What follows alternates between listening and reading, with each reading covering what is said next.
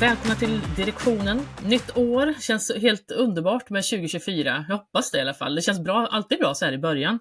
Eh, och idag gästas podden av Susanne Hydén som ni har träffat tidigare då Susanne var här och gästade tillsammans med Kent Åkerman och pratade om eh, tystnadskulturer. Så att om ni inte har lyssnat på det avsnittet så tycker jag definitivt att ni ska gå in och lyssna på det igen här. Och eh, ja, välkommen tillbaka Susanne!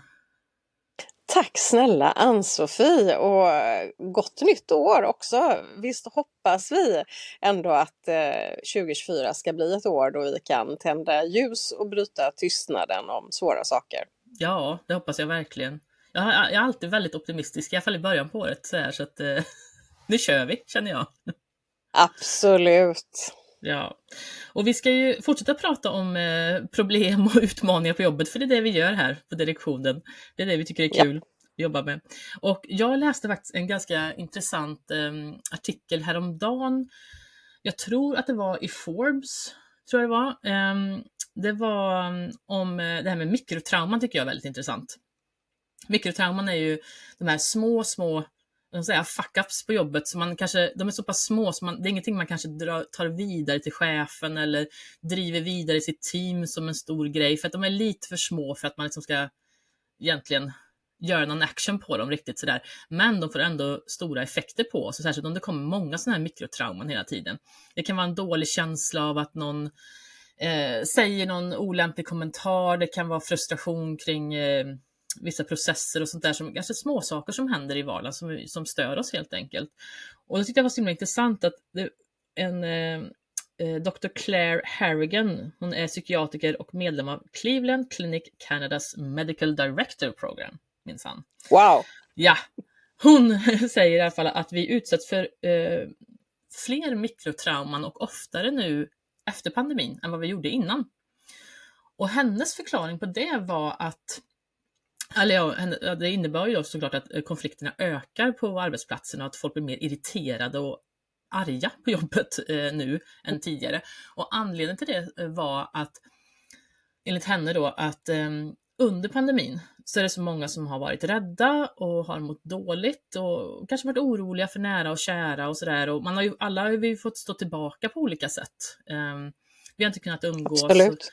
med alla och, och, vi har inte kunnat liksom kanske träffa äldre släktingar som har suttit isolerade på vårdhem och så vidare. Och när pandemin sen är över så är det många av de personerna, i lite varierad grad, som känner att nu, nu har jag stått tillbaka så länge, så nu är det, ska jag minsann se till att få som jag vill lite grann. Man har sämre tålamod helt enkelt efter pandemin och det där är lite olika i olika grad hur mycket man påverkas av det där. De som var väldigt rädda och hade mycket starka känslor under pandemin, de kan konvertera över de känslorna, eh, ansåg hon då, till det här att nej men nu är det jag som ska få min vilja igenom. Nu är det jag som ska lyfta det här. Nu vill jag att vi gör så här. Och att man är lite mindre benägen till att lyssna på andra och ta in andras behov nu efteråt.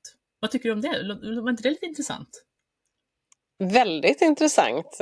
Eh, jag är helt obekant faktiskt med uttrycket mikrotrauma. Jag har däremot eh, eh, är jag bekant med mikrouttryck i våra ansikten på ja. lekmans men inte just detta. Men jag tänker också att pandemin har ju varit en period då vi har på något sätt dragits ifrån varandra. Vi har inte jobbat eh, fysiskt tillsammans. Vi har, eh, ja, vi har dragits isär lite grann. Mm. Eh, och till och med varit lite rädda för att träffas. Det, det jag tänker rent mänskligt och relationellt så är ju det en, en väldigt stor skillnad mot hur vi har det annars. För jag tänker att om vi ser 2019 om man skulle gjort någon Eh, så analys på hur, hur, hade vi det då? Då var vi ganska kramiga. Det har kommit in det här mm. att kramas på jobbet och eh, som nästan har blivit en, det förstärkta handslaget, eller hur? Just det. Eh, och sen helt plötsligt så inträder covid och så är vi rädda faktiskt för att dö. Det är, mm. alltså det är en väldigt stor skillnad mellan kramen och att vi liksom klär oss i plast och med visir. Ja. Och under en lång tid har det ju varit på det viset och, och jag tänker att en del går ju säkert med en hel del trauman kring, precis som du säger, man, det, det har hänt mycket med nära och kära eh, och inte nödvändigtvis bara äldre personer utan det kan ju ha hänt väldigt jobbiga saker som faktiskt gör att man blir rubbad i sin kärna, i sitt ja. innersta.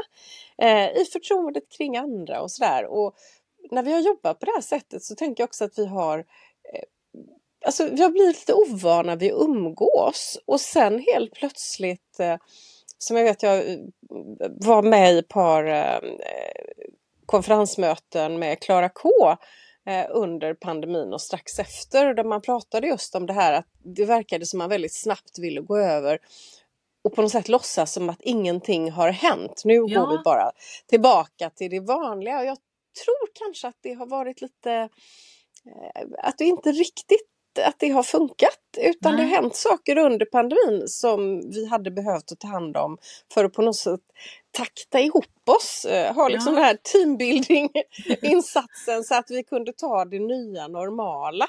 Ja. ja, men jag tror också att du är inne på någonting där för att det, Nej, men jag, jag, tror också för att vi pratar inte så jättemycket om de här sakerna upplever jag eh, faktiskt. Och, och, det är ju väldigt stora förändringar vi har gått igenom och, och då har vi kanske valt att översätta det i att eh, ja, men nu har vi en timmes eh, promenad en gång om dagen som alla får göra på arbetstid. Eller, det, det är liksom för, eller vi jobbar hemifrån så här många dagar i veckan eller så här mycket måste man vara på, på kontor. Vi har lagt liksom på så yttre faktorer mer och mm. lagt fokus mm. på dem lite för mycket. Och, det, och jag tycker det är intressant att se att, för jag har tänkt på det själv, att är det så att det har blivit mer minikonflikt eller kan man säga friktion kanske på arbetsplatserna? Mm, mm, eller är det bara mm. för att jag jobbar så mycket med det så att jag blir lite bias för att jag, du vet, man sitter med det hela dagen och, och pratar ja. med människor som upplever det här. Så det är lite svårt ibland att göra, uh, göra sig en allmän bedömning. Men enligt henne då så ska ju de här uh, små irritationsmomenten som ni vet den här känslan som alla känner någon gång på jobbet, det här med typiska mikrotrauman att oh, luften går ur en liksom ja men nu kom det här, ja, men nu ska jag sitta med på det här mötet igen som är helt meningslöst och jag känner mig jättestressad för jag borde ha gjort det här och det här. Många sådana små saker, som, men de är lite för små för att kunna ta upp dem liksom, och driva dem vidare. Och de ger sig uttryck på olika sätt. Just det här som jag tror att väldigt många har med sig känslomässiga effekter av pandemin, men som vi kanske inte riktigt mm. reflekterar över eller tänker på. Nej, men vi kanske inte heller tänker på de sakerna som kanske har blivit naturliga för oss var och en lite på våra enskilda håll där mm. vi liksom har suttit på våran kammare eh, och fått lite nya idéer om hur vi ska göra saker.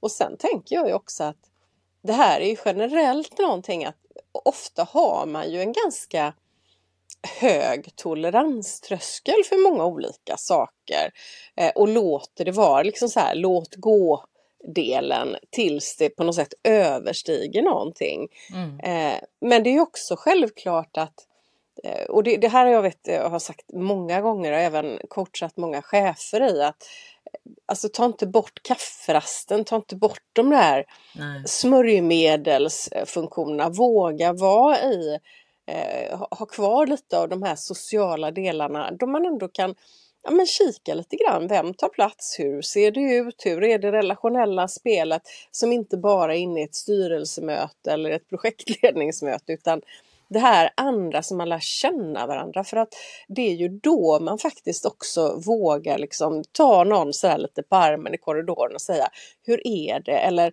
ja. man vågar vara sårbar och säga det. Jag är inte riktigt säker på att jag var med 100% på vad du menar. Det kan inte du bara ta det en gång till? Det, det, det ligger på mig liksom. Mm. Och då får man ju bort det där skavet. Ja. Eh, för skavet är ju också ja, det är en förbättringspotential men vi, vi missar ju den ofta. Liksom. Ja. Jag tror också att, att, eh, som du säger, att när man beror lite grann på hur, hur man jobbar då, de här dagarna man har kontorsdagar. tycker det var bra poäng du tog upp där att man faktiskt som ledare ska tänka kanske lite annorlunda kring sina arbetsuppgifter. Att de mm. dagarna jag har personal inne på, på mm. arbetsplatsen, då ska jag vara uppmärksam på de här sakerna som eh, interaktioner mellan olika grupper, mellan medarbetare, för de kanske är lite lättare att se i vissa fall då man till man, till man så att säga istället för via mm. mejl, konversationer eller liknande. Mm. Och att man faktiskt kanske tänker på det och inte bara helt uppslukad av att nu ska vi ha de här mötena där vi ska sitta och vara kreativa tillsammans för det är svårare att vara kreativa online.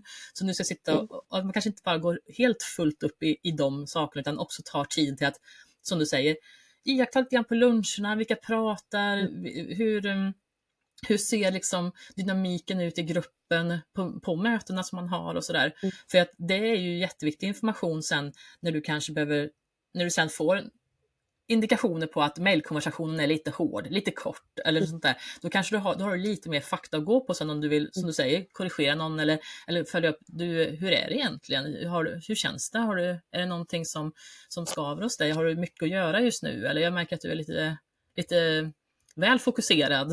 och sådär, liksom. Ja, eh, visst. Så jag tycker det, det, är faktiskt en väldigt stor peng. Jag tror att många tänker mer på att okej, okay, nu är alla inne, nu ska vi ha möten, nu ska vi sitta och, och liksom åstadkomma så mycket på den tiden. På något sätt. Men det är faktiskt viktigt också att landa i hur gruppen fungerar och dynamiken ser ut. Ja, jag, alltså, jag tänker mycket hur det är när jag eh, coachar folk eh, och sådär. Att jag brukar ofta börja med en sån här lite ja, en liten kort intro innan som går utanför eh, det betalda protokollet som man säger så. Där man ändå kan ta en kopp kaffe eller och prata lite skit. Mm. Eh, alltså bara känna lite på varandra. Och så kanske många möten skulle faktiskt må bra av också. Mm. Att man bara, okej okay, nu tar vi kaffet först. Eh, så inte det blir ett maktspel att någon sitter och slamrar eller upp grejer när man ska prata viktiga saker, för det förekommer ju också. Mm. Eh, att det blir väldigt tokigt på olika sätt. Men bara att man har en liten sån runda som man, ja. har, ja, som man har med barn i skolan när man går ringen runt. Liksom. Hur är läget? Eh, mm. Så. Eh, kanske inte så strukturerat men absolut, ibland kanske strukturerat för ja. att det är det som behöver för att få det att liksom rulla igång. Ja, och i vissa, beroende lite på vilken grupp man har och hur många man är och så där också, så påverkar det också. Men jag tycker faktiskt att um, när jag suttit i en lite mindre ledningsgrupp någon gång, där vi kanske bara varit fyra eller fem personer så, då har det faktiskt funkat väldigt bra där med att vi har haft en sån här incheckningsrunda, vad känner vi för idag? Och så har vi haft ett, um, det här klassiska, det här är ju alla gjort någon gång, men att man haft ett papper med massa olika så här känslor på, liksom, vad man mm. känner. Liksom, eh, adjektiv är det väl liksom. Och eh, de kan vara lite roliga och lite dråpliga och lite dramatiska också. Och i den gruppen så funkar det väldigt bra. Jag säga, ja, idag känner jag mig uppgiven, trött, frustrerad. Och då kan man liksom nästan så skratta lite grann åt det. Idag har jag en sån ja. dag. Eh, det funkar inte i alla grupper såklart, men, men eh, i, viss, i den gruppen funkar det väldigt bra, för då blir det att man kunde verkligen vara ärlig med att idag har jag en skitdag. och, mm. och, vi kan skratta lite åt det för då kanske någon annan säger, ja, jag känner mig också jättefrustrerad för vi har den här grejen som vi måste få ordning på innan onsdag. Så att, ja, eh, frustration eh, är det som inviger det här första ledningsgruppsmötet för veckan. Ja. Alltså, här, och då kan man eh, då, då, redan där så, så, tappar man ju lite grann den här spänningen och frustrationen och stressen, lite grann, att man skrattar åt det tillsammans. ja, så här sitter det, mm. okej, okay, vad ska vi göra åt det här nu då? Och vad är mm. viktigt? Poängtera. Det är en väldigt enkel och basic grej som är väl från säkert 90-talet eller någonting, men den funkar i vissa grupper. Jo men det är ju så att det finns ju många små sådana här icebreakers, eh, olika småövningar. Jag fick faktiskt eh, ett uppdrag under pandemin att skriva en, en liten bok om mini-teambuilding-övningar som man kunde göra både på plats och även digitalt. Mm. Eh, som jag gjorde. Ja, eh, just för bara samla. Eh, det är ingen eh, Alltså det är ingen rocket science på något sätt utan mera samlat bara lite bra övningar från olika delar. Och jag tänker ju det här att särskilt om det är skav, för det, det vet jag att jag har haft i en del grupper. Jag satt för ett antal år sedan med eh, inom vården blev jag inkallad och skulle ha eh, en, en teambuildingövning just med en administrativ grupp där det var enormt mycket osämja. Mm. Eh, och man satt verkligen på sina olika enheter och bara tyckte jätteilla om de andra. Eh, så att när vi samlade liksom bara hela den här gruppen i ett rum kan ha varit 15-tal personer drygt kanske. Eh, så var det liksom, det var verkligen så här positionering. Alla satt och bara morrade så här. Eh, och jag undrade, ett tag verkligen så här, gud vad har jag gett mig in på med de här människorna.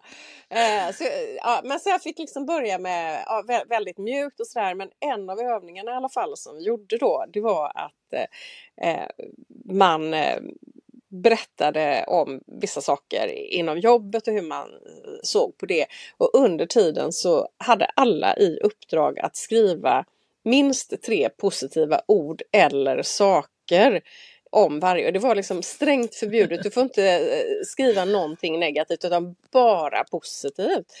Och det var jätteintressant för att det, man, man kunde liksom ändå känna lite grann under den här tiden hur stämningen lite, lite grann skiftade i mm. rummet. Mm. Bara genom att folk liksom var tvungna att tänka positivt. Så att den här personen som kanske var alltså upplevdes som seg och trög och slö, eh, kunde man kan då, ändå tänka att jo, men det verkar ju vara en väldigt lugn person och att det, det, det kunde ju vara bra eller att man var trygg, alltså vad det nu mm. var. Så man, man fick liksom göra om det där. Eh, och sen så, och det här är en klassisk övning, jag brukar kalla det för att man får en godispåse. Eh, så samlade jag ihop alla de här efteråt så att alla fick liksom med sig en egen liten, faktiskt bokstavligen en gottepåse. Ah. Eh, med så här randig papperspåse. med alla de här lapparna i där kollegorna, även de som verkligen hade kommit in i mötet och bara avskytt varandra var tvungna att säga någonting positivt. Ja, det där sitter eh, långt inne. Det är en bra övning. Det, jag, jag lovar dig, det, det satt jätte, jättelångt inne.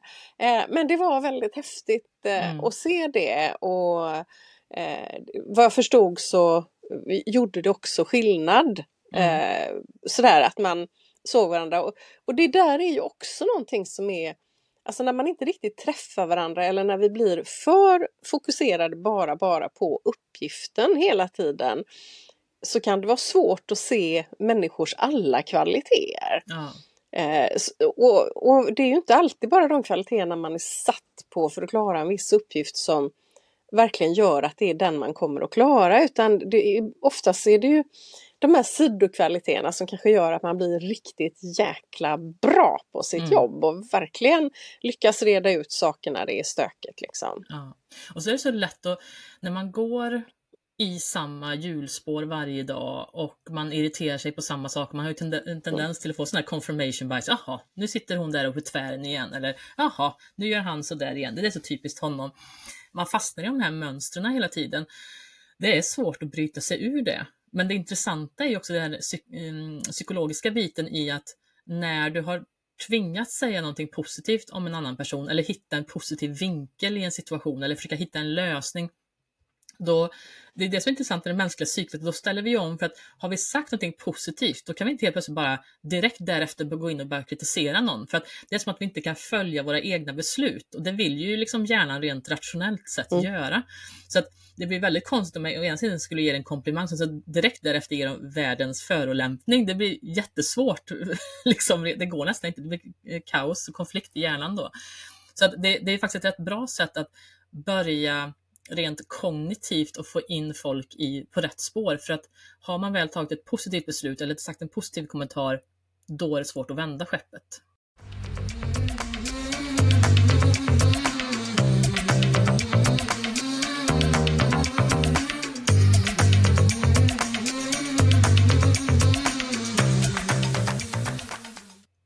Ja, ja, och det här, alltså det är ju inte lösningen på allting att göra så här, men det kan vara en del av en process för att liksom flytta positionerna. För ofta Luckra kan man ju upp Precis, men ofta kan man ju liksom eh, uppleva att folk verkligen har kört ner hälarna liksom och håller sig en stolpe och bara jag tänker inte byta åsikt om det här utan jag tänker min sann och hon har alltid och han har min sann. Och, det, och, och då kommer man ju liksom ingenstans och det är ju väldigt svårt som chef och ledare ibland och, mm. och just som du säger luckra upp det där. Mm. Men det finns ju lite trick att göra det. För jag tänker också att anledningen till att det kanske ofta blir, jag, alltså blir kvar eller att man inte gör någonting det är ju kanske att man är, som chef väldigt rädd för att själv hamna i något jobbigt blickfång och bara okej, okay, nu kommer jag få den här skiten i knät. Mm. Oh, det orkar jag inte, jag hinner inte. Hur ska jag lösa det? Och man kanske själv tycker att den här personen egentligen är en besvärlig typ. Eh, så.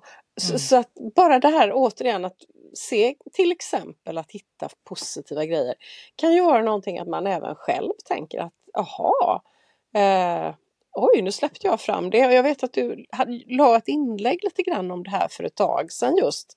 Om en person som hade, eh, ja, hade gått från att vara en riktigt besvärlig typ Ja, just det. det var du i alla mm. fall. Mm. Jo, mm. till att verkligen bli en bidragande liksom, person i mm. organisationen. Eh, och det, det är ju också så att jag tänker att många av dem som eh, alltså inte av elakhet eller för att man är en eh, narcissist eller psykopat eller något annat som, som, inte går att ändra utan någon som bara har hamnat fel och blivit den här Aha. besvärliga typen. Alltså de kan ju tycka att det är lika svårt det. Hur tar man sig ur den delen när alla redan har bestämt sig för att alltså, han Lasse alltså, fy tusan det. Honom går vi liksom omvägar kring. Ja. För han går aldrig att göra någonting med. Okej, okay. Det, det, är inte lätt att vara Lasse. Nej men det, det, är ju det och det, det tycker jag är som är intressant med för att om man säger så här vanliga små missförstånd, de kan man reda ut bara man vågar säga, men du, vänta, förlåt, missförstod jag dig? Eller du, jag hoppas att du inte trodde att och sådär. Då kan man komma över de där missförstånden. Men det är ju de här svårare fallen tycker jag som är mer intressant, där man faktiskt stångar sig blodig både som chef och kanske medarbetare för att det här är en fruktansvärd person, eller den, bara energin som den spyr ut sig i rummet är fruktansvärd, får alla att må dåligt. Och det finns ja. faktiskt ibland sådana exempel. Och jag tycker också det är intressant, för det var ett sådant exempel, nämligen där en person faktiskt eh, var fruktansvärd och fick eh, folk sjukskrivna runt omkring mm. den personen. Och, eh, och jag fick äran att göra handlingsplan med den här personen. Mm. Och, eh, ehm, och, och jag förstod dem för att det här, det här hela personens kroppsspråk, blick, mimik, energi, det var bara typ jag hatar dig, jag kommer göra livet surt för dig, jag vill inte vara här och våga inte gå på mig. Det var liksom det den sände mm. ut, den här personen. Mm. Och, eh, och då får man ju då får man ta fram djävulshornen lite grann i pannan och tänka så här, nej men jag ska fan inte ge mig jag heller. lite så, mm. fast in a good way. Inte för att vi ska stångas emot ja. varandra utan för att vi ska stångas för att vi ska få det här att funka. Snarare. Mm. Och då var jag brutalt ärlig och det är väl någonting jag brukar säga också ibland att, att om man är brutalt ärlig mot såna här, vissa av de här personerna så kan man säga att ja, men nu är vi i en handlingsplan här. Om du inte korrigerar ditt beteende så kan det innebära att du förlorar ditt jobb. Eh, vill mm. du förlora jobbet? Liksom, så är det. Alltså, det är ett önskemål mm. att ta det härifrån på något sätt. Och, och, och, sådär. och det vill ju naturligtvis inte personen göra. Men, och jag sa också att nu, du vet precis vad, vad situationen är och det gick rykten om den här personen, det var en ganska stor arbetsplats och sådär. Eh, du vet precis vad som gäller. Eh, men jag kommer inte att tänka, liksom döma dig utefter vart vi sitter här just nu, men jag kommer kolla upp dig på de här sakerna, för de här sakerna måste du korrigera. Det här måste ändras. Och jag kommer vara skitjobbig, vi kommer ha möten två gånger i veckan, eller vad det var. Jag, jag satt mm. jättetätt med möten för att verkligen skulle mm. här, visa att här kommer du inte undan. Och det var ju också för mig själv som ledare, även fast jag tyckte det var fruktansvärt att sätta mig i de här mötena, så visste jag ju att jag måste ta tag i problemet. Så att det blir det ena eller andra hållet. Och där var jag ganska övertygad om att vi kommer inte klara av att vända den här personen. Det här var en sån där, det kändes som ett hopplöst fall.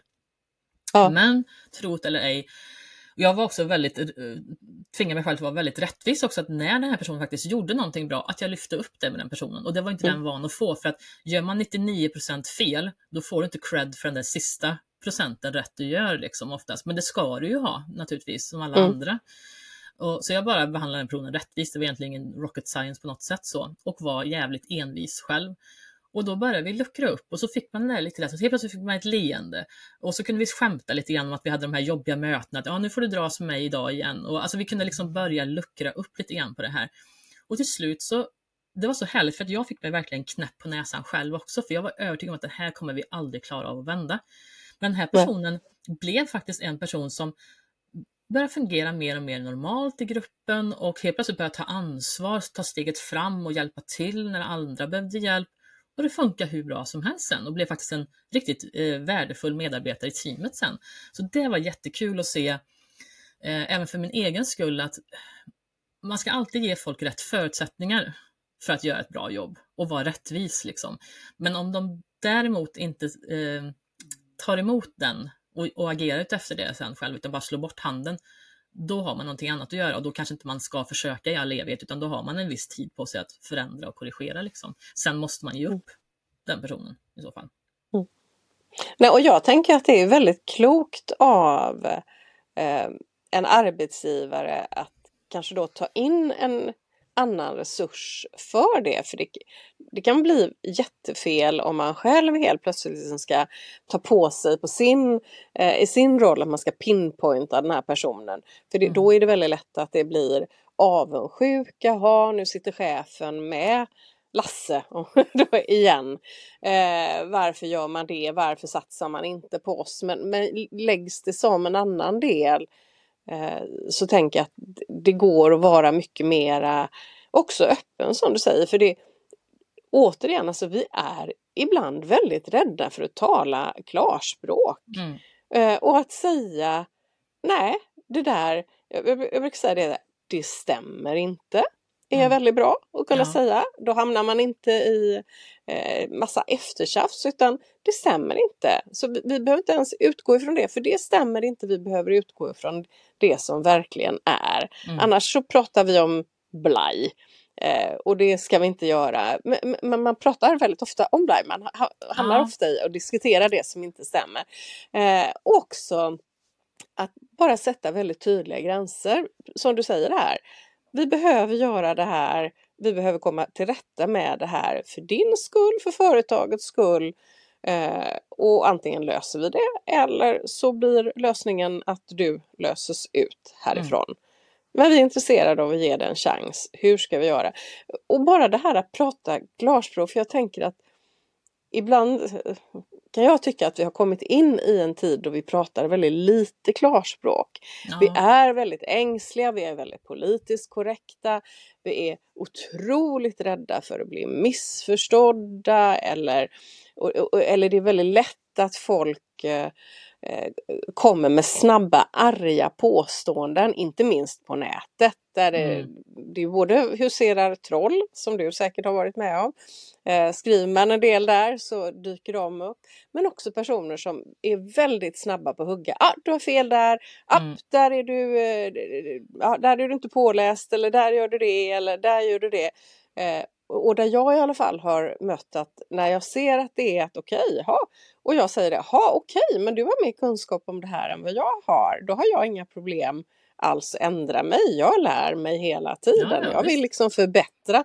Och då blir de väldigt så här, ha Eh, oj, jag trodde mer att jag skulle täppa till munnen på dig. Ja, exakt. Så, det är alltid en inte att du kan ta någon dialog. Liksom. Ja. Jag, förstår, jag förstår inte, utan alltså, har vi inte en framåtriktad rörelse där vi vill någonting annat, tänker jag då. Nej, men jag tror mycket på, som du säger, det här att, att man, man blandar ihop eh, det här politisk eh, liksom, korrekthet med, att, med tydlighet. Man blandar ihop de här sakerna och egentligen gör det bara hela mer blurry. Vi vet ju hur tydliga politiker kan vara om man säger så. De är kanske inte de man tar efter när det gäller sånt. Eh, men ehm, jag tror också att det är ett problem. Jag, jag, jag läste i en eh, artikel häromdagen och jag, blir, jag måste faktiskt erkänna att jag blir provocerad lite grann av de här artiklarna. Nu kommer, det, nu kommer ett bekännande här ifrån ja. Hans Thunholm. Bring it on! Uh, nu ska jag ta fram mina dåliga svarta skuggsidor här. När jag går igång och får hög puls uh, när jag läser artiklar som, det var någon som har skrivit men hur ska man hantera två personer på jobbet, alltså som chef, hantera två personer på jobbet som är i konflikt med varandra. Eller tjafsar med varandra eller något sånt där. Och då så var tipset då från den här artikeln att eh, man ska prata med var och en av de här personerna som det handlar om. Lyssna på dem, på deras perspektiv och vad det är de egentligen har problem med och sådär. Eh, och sen så ska man eh, ha ett gemensamt möte tillsammans med personen och säga att ert tjafs och era konflikt påverkar oss andra och påverkar samarbetet och det är inte okej okay och vi når inte våra mål, bla bla bla bla bla. Vad tycker du? Vad tycker du? Och att alla ska komma till tals och allt det här. Och sen ska man följa, komma fram till någonting som, hur man ska gå vidare från det här och sen ska man följa upp det här efteråt. Och jag bara, när jag läser det här, då blir jag bara matt. För då blir jag bara så här, vad hade chefen gjort innan? Om det här är ett fantastiskt tips som ingen har hört talas om förut, utan det här måste vi skriva en artikel om. Då kan jag bli jag blir galen på det här. Vad gör man annars som chef om man inte pratar med dem? Ja, det är klart man, man skiter i det då, antagligen. Mm. Men det finns ju, jag blir så här, antingen så är det så att vi mm, har ett alldeles för naiv inställning till vad riktiga konflikter handlar om egentligen på jobbet. Man gräver aldrig djupare utan man bara tror att det är någon slags, man följer en mall och så, är det klart och så hoppas vi att allting löser sig.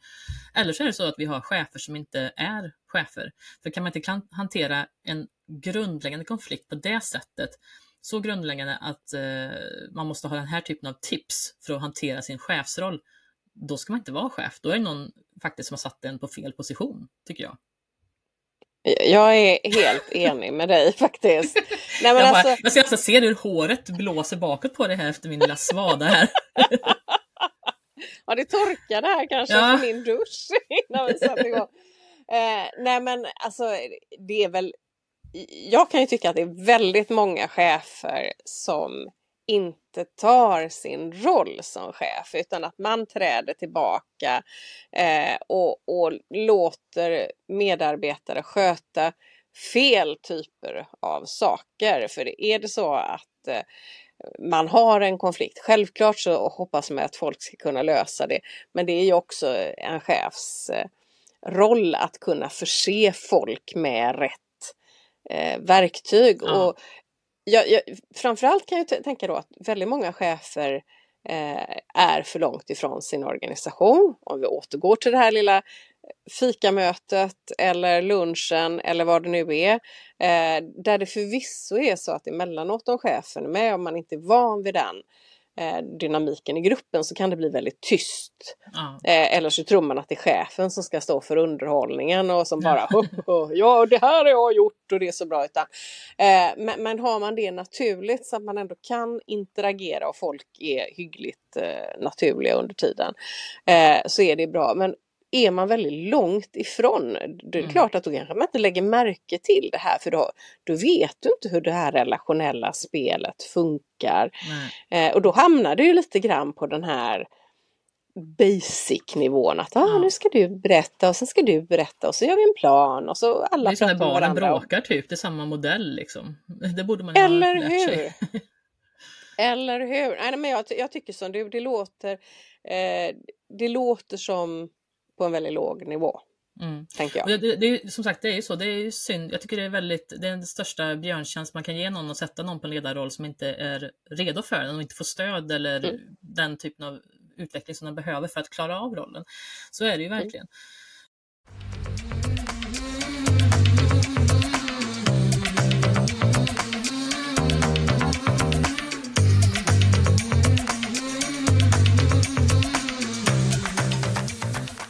Men, men jag tänker, eh, det är ju också så att om man är chef och eh, lite mer erfaren och har koll på läget och har kommit förbi den här enkla nivån så att säga, hur man löser konflikter på. Och så har man en situation där det faktiskt är en person eller ett par personer som är riktigt jäkla nöjäkliga, alltså, som, som mm. är skitsvåra att ta tag i, som kanske utövar väldigt mycket makt, är lite så skrämmande, auktoritära och liksom hotfulla i sitt sätt att vara. Hur tycker du man mm. ska tänka eller vad, man, vad ska man, hur ska man förhålla sig till det som chef om man har en sån situation med sådana riktigt, de här, jag vill inte säga ordet narcissist för det använder vi alldeles för mycket, men de här riktigt mm. toxiska mm. medarbetarna som inte är en mm. vanlig missförstånds kommunikationsmisskonflikt. Eh, liksom. mm.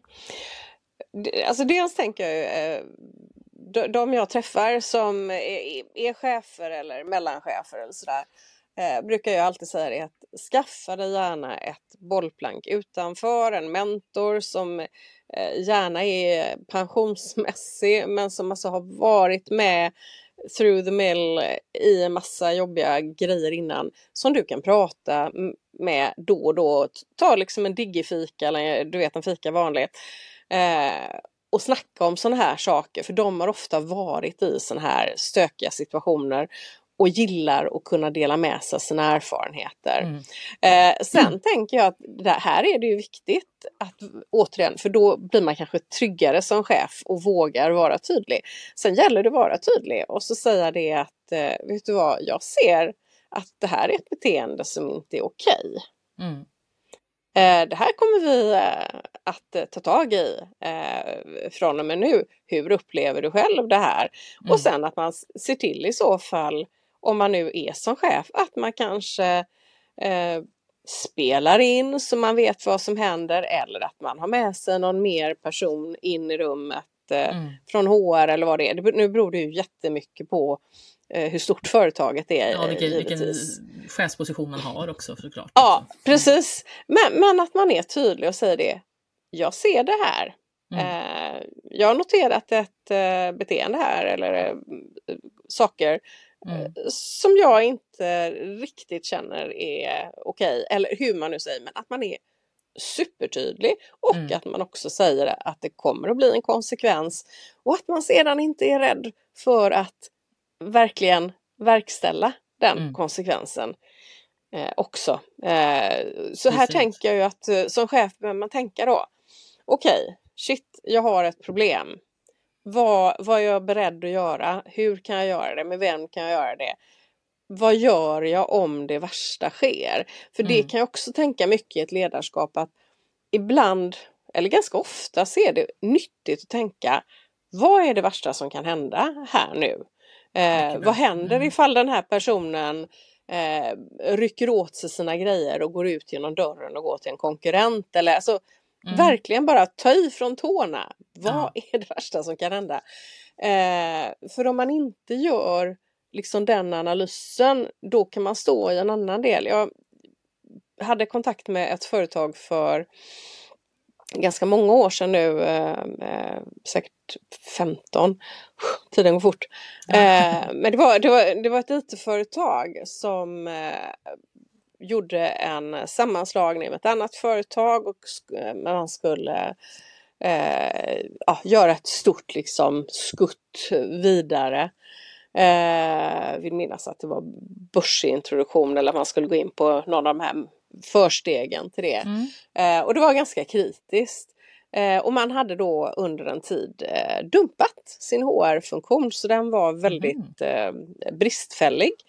Eh, och man hade följaktligen jättedålig eh, liksom, koll på vad man hade för avtal. Och det där är ju en sån här sak som är lätt att missa när man går in i en sammanslagning att verkligen sätta sig ner och kolla på vad har vi för arbetsbeskrivningar, har vi ja. samma typ av avtalsformer, hur ligger vi med löner, alltså sådana här jobbiga tråkiga saker ja. som man kanske inte vill jobba med som chef, för där vill man gärna jobba, alltså ledningen vill ju gärna jobba med det här visionära, härliga, ja, sälj och pengar och hej och hå och så. Eh, men vad det här innebar för det här företaget är att man hade inte koll på eh, läget och eh, när sammanslagningen blev ett faktum där det faktiskt var ett par nyckelmedarbetare som inte alls var speciellt nöjda med det för villkoren skulle förändras.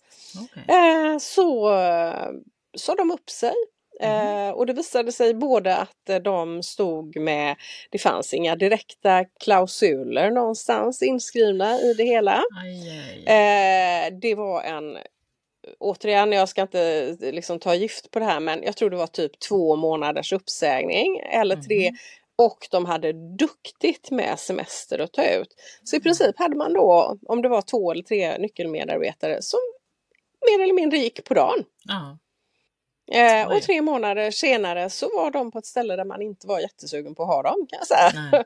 Nej. eh, och man stod bara där verkligen med rumpan bar och hoppsan, vi mm. missade mm. hela det här. Ja. För att vi inte riktigt grävde i de här trökiga grejerna. Liksom. Ja, jag, jag tror också att det är viktigt att man gör sitt arbete kring det där och inte bara agerar här och nu, ett steg i taget, utan man ska göra planen först och sen tar man Mm. ett steg i taget. Och, eh, Precis. jät, jättebra att tänka worst case och best case, för ibland är man så himla inställd på att nu jäklar ska, nu den här personen kommer argumentera Ja. emot på det här sättet, och helt plötsligt så håller Ja. den med och då blir man helt caught off guard själv och man bara Ja. jaha, jaha, okej. Så det behöver man också tänka på ibland. Men, Ja, best Men- case är bra också. Ja, best Mm. case är också rätt bra för annars blir man helt överrumplad av best case helt plötsligt.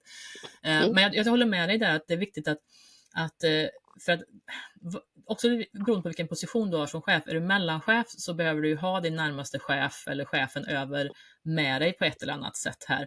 Så att du verkligen känner att eh, det inte finns någon risk för att den här personen går rund, rundar dig på något sätt och vänder någonting emot dig. För att det sjuka är ju, och det här kan man ju ha lite svårt att tr- tro på ibland om man inte har sett det själv, det är ju att fakta sällan alltid funkar. Alltså vad som är sant, vad som är falskt kan vara väldigt otydligt ibland.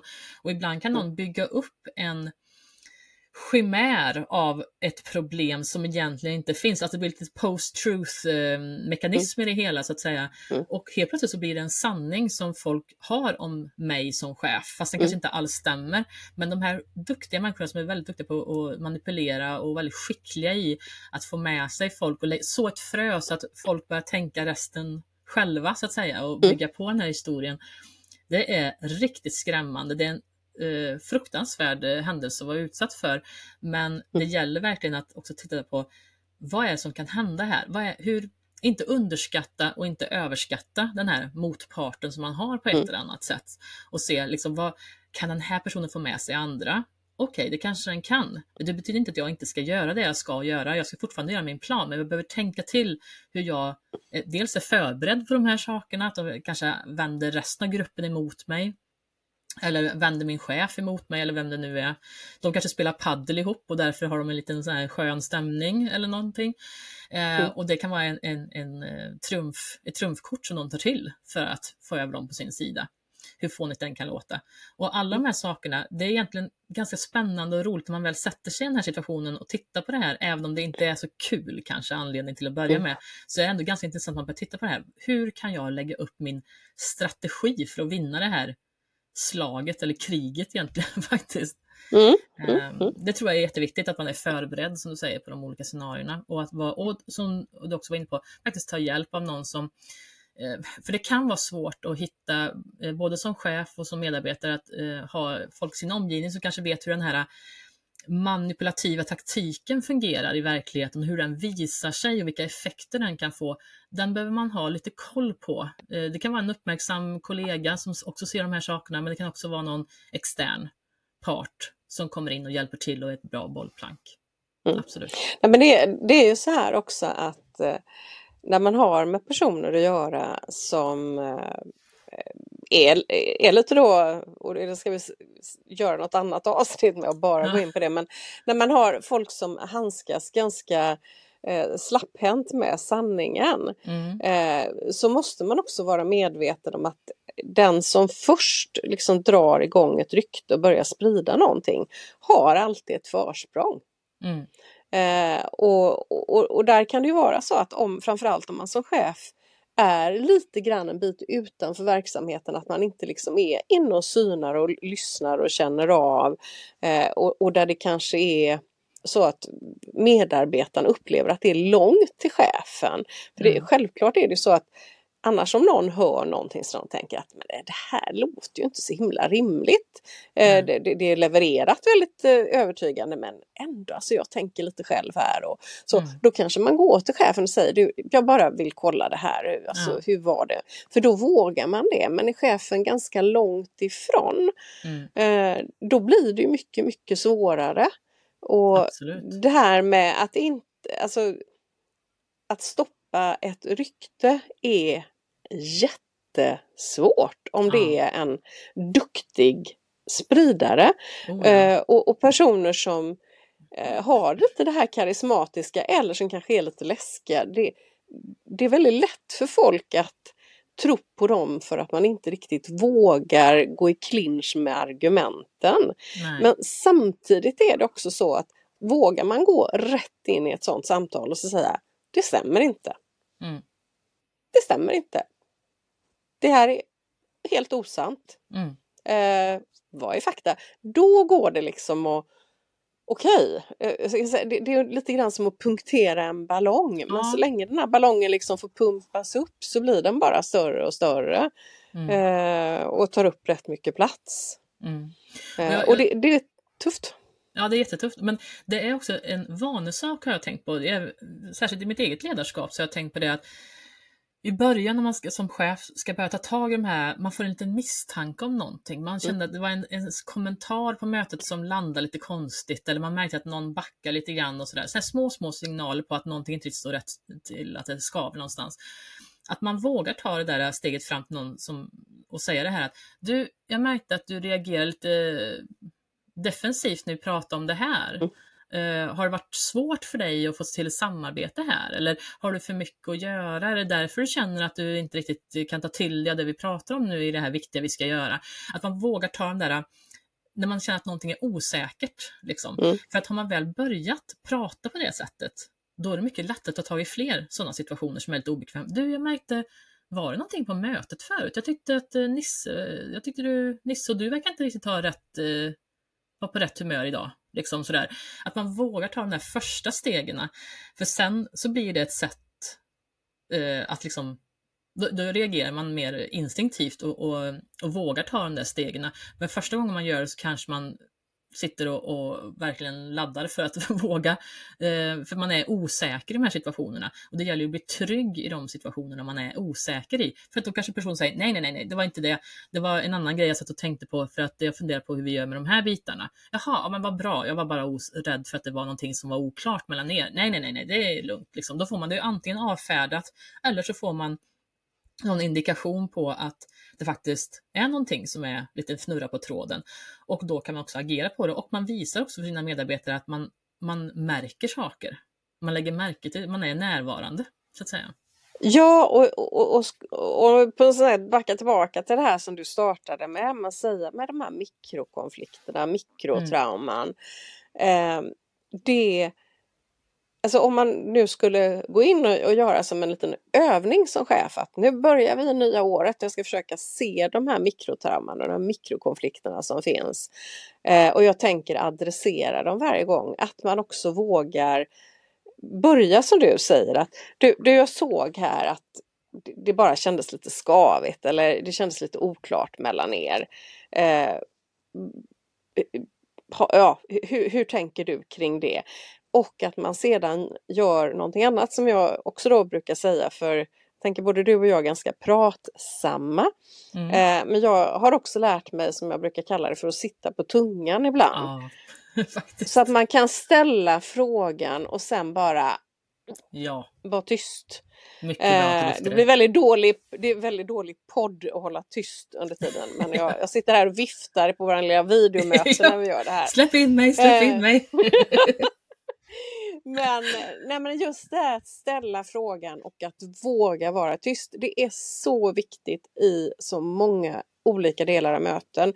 Jag använder det i coaching, jag använder det under intervjuer, jag använder det definitivt i referenstagning. Mm. För det är när man liksom kan släppa fram den delen som det också, man liksom lockar fram de här små sakerna som sitter lite, lite längre inne. Ja. Eh, och har man gjort det ett par gånger, precis som du säger Ann-Sofie, så är det ju mycket lättare att våga komma med det. Mm. Ja, och det, det, där är verkligen en sak som jag utmanar mig själv med. För jag är typiskt, jag har haft gym tidigare och ehm, eh, är man gymägare, då är man en mästare på att kallprata med folk. Det här klassiska. Ja, hur är det idag då? Ja, du kör på här nu? Ja, härligt att se, gött att se. Så här, alltså, typiskt så här käckt kallprat bara liksom. Mm. Eh, och eh, därför jag utmanar mig själv när jag ska säga någonting till någon att eh, du, jag märkte att det var någonting här. Eh, hur ser det ut med, med samarbetet mellan er och marknad? Punkt och sitta och vara tyst och inte fylla i med någonting. Inte säga lite som jag säger som värmlänning i grunden. Säga, jag fyller ut massa olika ord för att fylla ut tystnaden som är helt märkliga.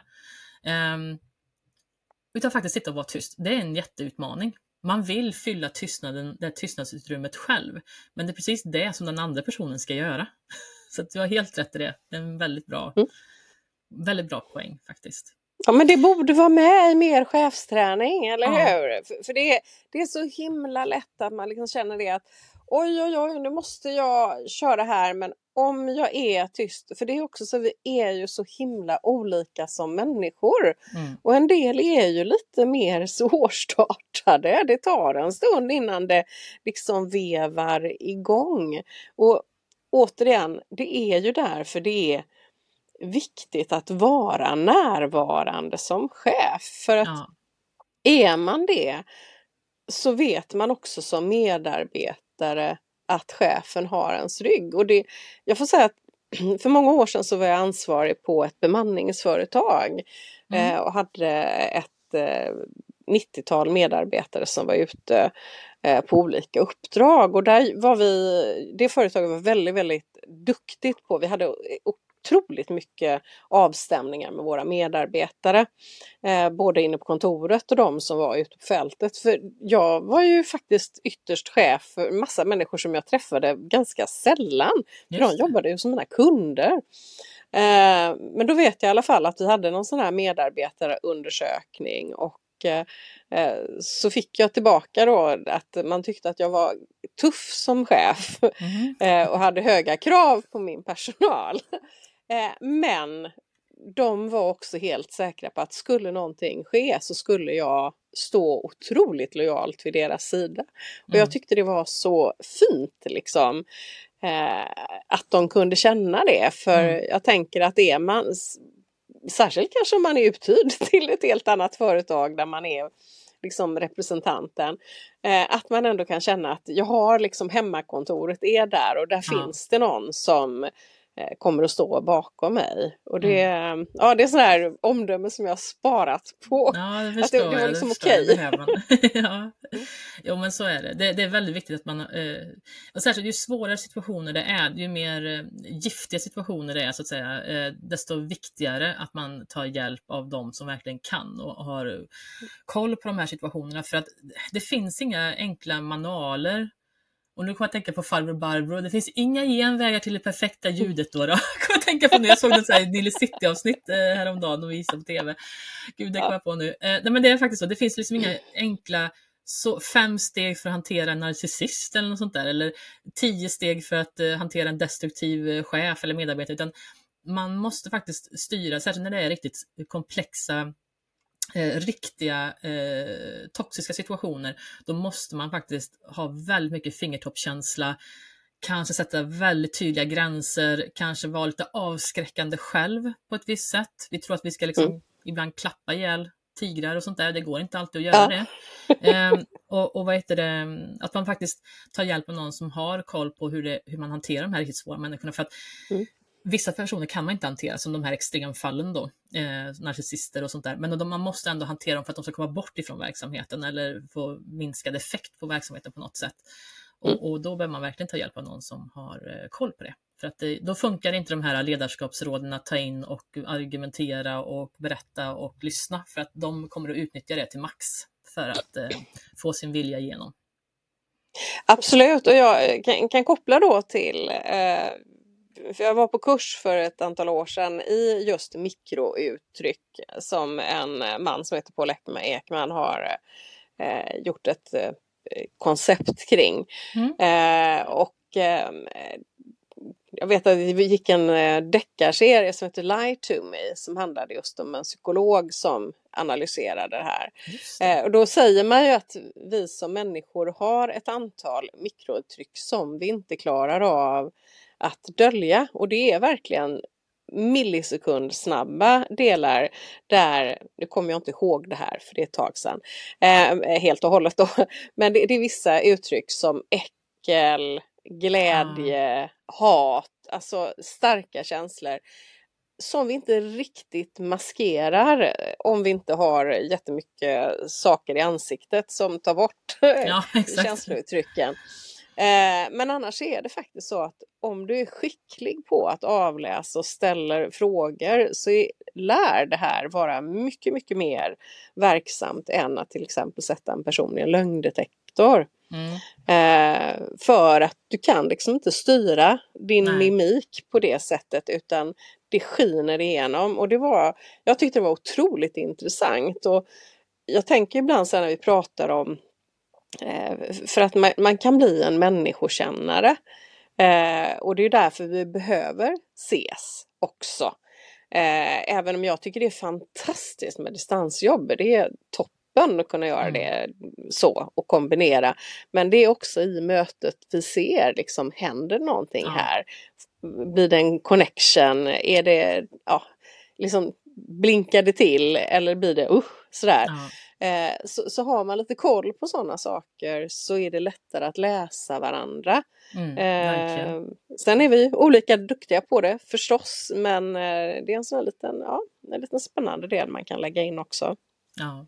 ja, men det är jätteintressant och tiden springer iväg för oss här. Ja. Det är så himla roligt att prata om det här tycker jag. Det, som sagt, det finns mycket tips och tricks man kan göra för att hantera situationer som uppkommer, både om man är chef eller medarbetare och, och, och sådär. Och det är väldigt intressant egentligen när man väl börjar titta på det, men man kanske behöver lite tips och, och råd för hur man kan eh, eh se på situationen med lite nya ögon och så.